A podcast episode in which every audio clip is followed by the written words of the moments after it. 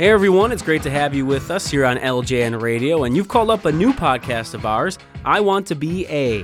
Then we finish that sentence with each episode as we bring in professionals from a variety of fields and industries, giving you all the information you need to land these particular jobs and hopefully thrive in them. I'm your host, Tim Muma, and today I want to be a pilot. Now, there's definitely a certain aura surrounding this occupation. You know, the idea of flying an enormous vehicle thousands of feet in the air across the country or even the world. Of course, people do wonder how you get to that point and what does it take to be successful.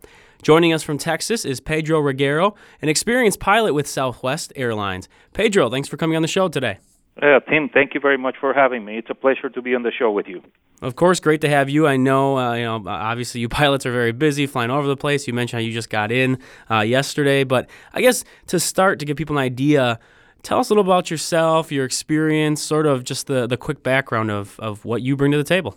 Okay, absolutely. Well, I uh, born and raised in Puerto Rico, and uh, five siblings, so I had to make a decision on which way I was going to uh, pursue my my flying career. I knew I was going to be a pilot since I was a child, okay. and uh, my parents uh, promoted that by taking trips to the airport and uh, watching uh, unique airplanes land. Like, uh, for example, the Concorde uh, landed in San Juan one time, and sure. and uh, I was able to see that happening. And the uh, airplane that carried the Pope into San Juan back in the 60s and 70s did the same thing. And my mom uh, took me over to see that uh, that landing, and uh, that kind of instills a a spark in your in your heart and your spirit and it keeps you keeps that flame going and motivates you to continue doing what you want to do to pursue as a career as an adult so i guess how did you start to get into it i mean as far as schooling i mean did you go certain places did you have training ahead of time i guess sort of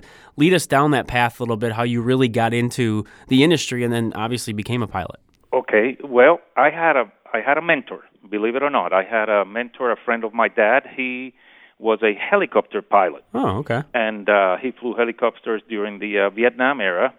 He would talk to me and sit down and answer questions and why do things fly and how do you become a pilot and and it was pretty obvious to me that you needed somebody coaching you and and letting you know if you if what you were doing was correct and and it was in the right path for for the future and uh what this gentleman did for me was he pretty much showed me the different avenues that you could pursue to become a pilot. Mm-hmm. And uh, I chose the military avenue.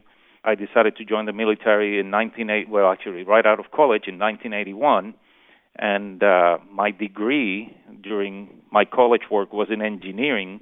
Uh, at that time, back in the 70s, an engineering degree was looked uh, favorable as someone that could actually also perform pilot duties okay. due to the mathematics and the, the math and the uh, you know being able to basically add, subtract, and divide quickly. Sure. And uh, little did I know, once I came in the military, there were persons with uh, degrees in music, and they were fantastic pilots.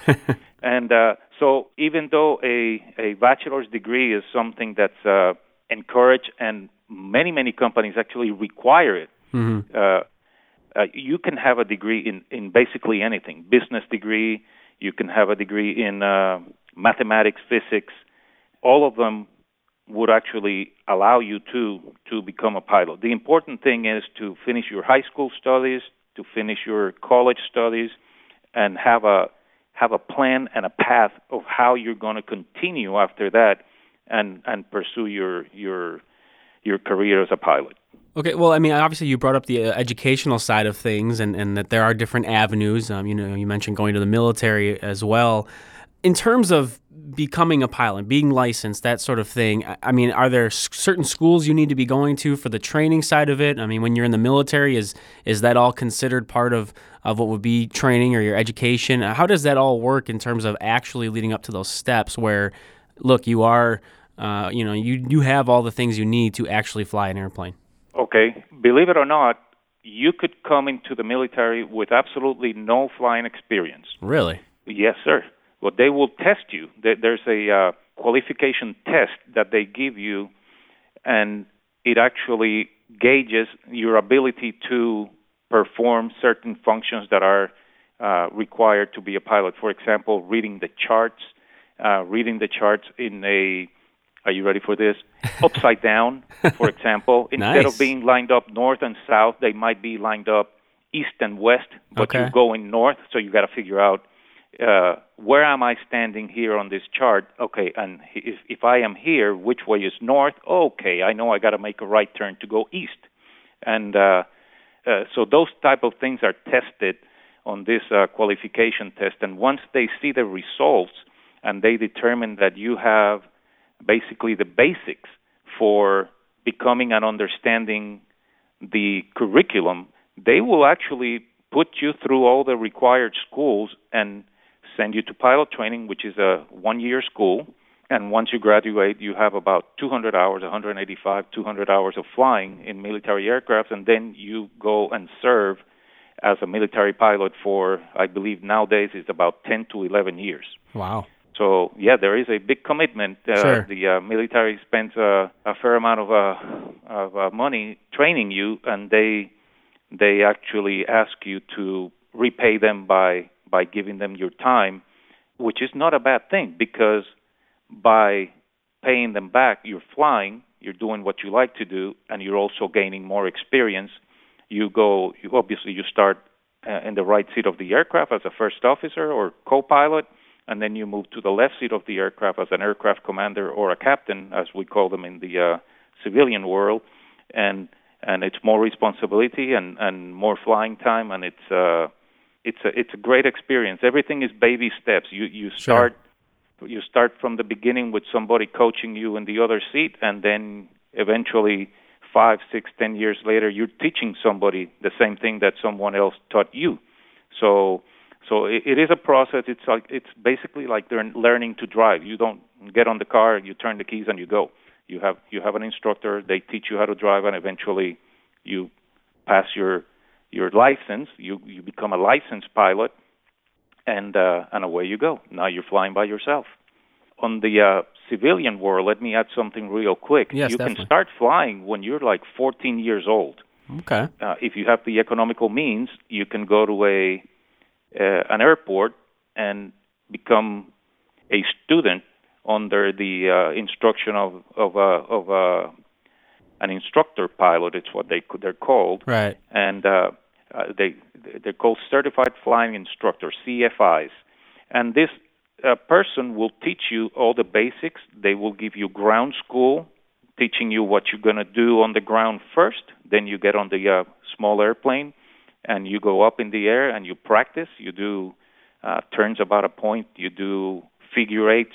You follow roads. You uh, practice your landings and your takeoffs. You practice different techniques of landing and taking off, and that's how you start gaining experience and evolving uh, into a person that after 20 hours and age 16 can actually take the airplane by himself into the air. Wow. Then once you reach the 40 hour hurdle or or or challenge, once you got those 40 hours under your belt, you can actually uh, ride with a, uh FAA uh, designated examiner or a person from the FAA per se, and that person will grant you your private pilot's license, and that would be actually the first step in most uh, most people careers would be acquiring the uh, the private license. Then you can go out and fly with your spouse, your girlfriend, your friends, and you can be uh, obviously for recreational purposes. You can go and have lunch in Oklahoma. You take off from Texas, go have lunch in Oklahoma, and return back to Texas, and that is perfectly legal, and you are qualified and current to do that. Uh, so it's a lot of fun. You get to go places, and and uh, at the same time you're building your time, and and you blink your eyes, and when you least know it, you have 70, 80 hours, and you're hooked. You're hooked for the rest of your life. You love what you're doing, and and you can't get enough of the flying.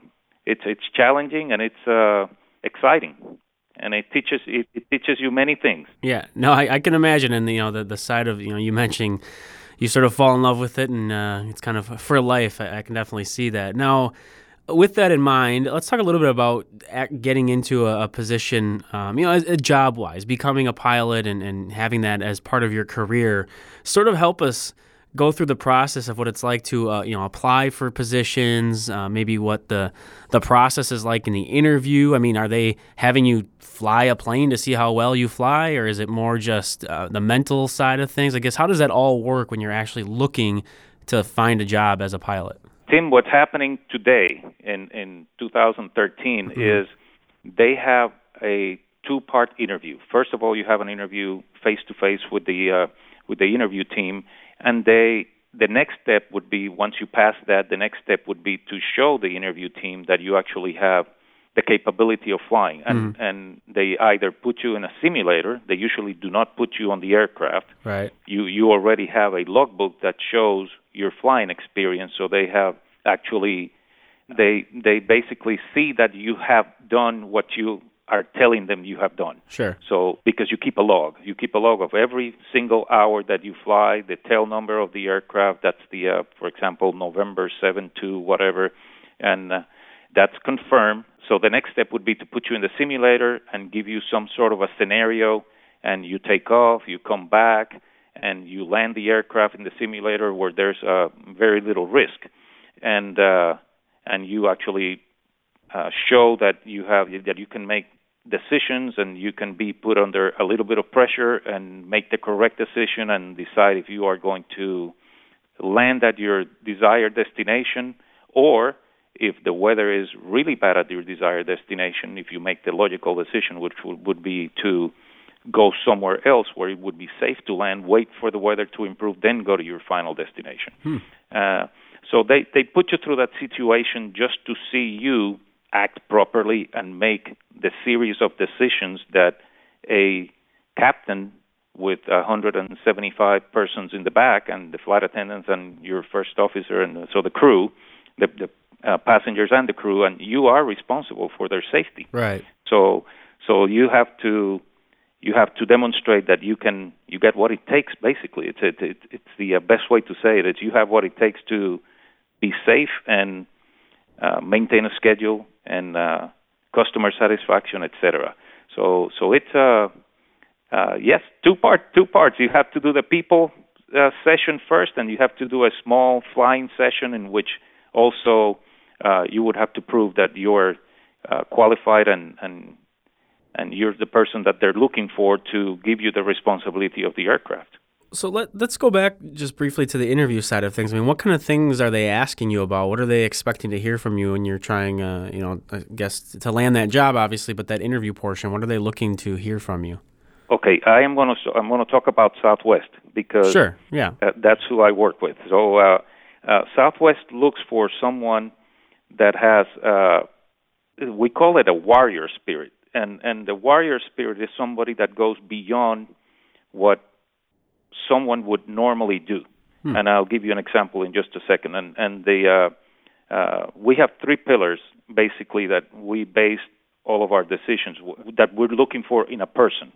We we want this person to act and behave per the golden rules of the company, which in one sentence, it's treat everybody else the same way you would like to be treated. Sure. The second one will be the servant heart, which is be a person of service. Don't don't uh, you know answer questions, help somebody out, help your coworkers, and help your passengers. They have questions. Uh, nobody flies every day, so people have questions. How do I get to this? How do I how do I do that? Can I check this bag? Things that as simple as that. Not everybody knows the answer. So you're you're the answer man, and uh, the warrior spirit is it's basically going beyond. And uh, I'll give you an example of, of going beyond. It's uh, uh, sometimes we have children on the aircraft, unaccompanied minors, mm. and an unaccompanied minor might start on your aircraft. Um, he boards the aircraft in California, and he's coming all the way back to Dallas, but doesn't realize that the uh, that it's a three-hour, four-hour time span, and and has no food. Well, go a little bit beyond and go get a go get him a sandwich. Go get him an ice cream cone. Go do something so that so that this person feels that wow they're really treating me very well and they really mean it. It's not something that you have to do but we do it. We just do it because that's the way we are. We just go beyond what a a, a regular person would do. You could do your job and draw a line and you fly the airplane from point A to point B safely. Mm-hmm. You could go beyond that and do a little bit extra care and take care of the uh, grandmother that has to change airplanes and maybe walk her over to the other gate and say, This is the airplane that you're going to get on, and I just talked to the agent, and this agent's going to put you and pre board you so that you go see your grandchildren in, in Manchester, New Hampshire later on today. and you know, just tiny things like that Right, right. make a, make an incredible difference, and and uh, people love that. That's what that's what makes us different from from everybody else. No, I definitely and I appreciate those examples of just the you know the things that I, I think when people hear pilot, they as you said, they just think fly to point A, point B, but you can make a difference in other small areas. We still have plenty more to get to with Pedro Reguero, an experienced pilot with Southwest Airlines here on I Want to Be A. However, we need to bring part one to a close here on LJN Radio, but make sure you tune into part two of our conversation as we talk about what a week might look like for a commercial pilot and the requirements that also must be met. Just go to localjobnetwork.com slash radio slash list and type in I want to be a pilot. And part two will be ready for your listening pleasure. Meanwhile, send us an email at ljnradio at localjobnetwork.com with your comments or suggestions for show topics on any of our LJN radio programs. I'm your host, Tim Muma. We'll talk to you later.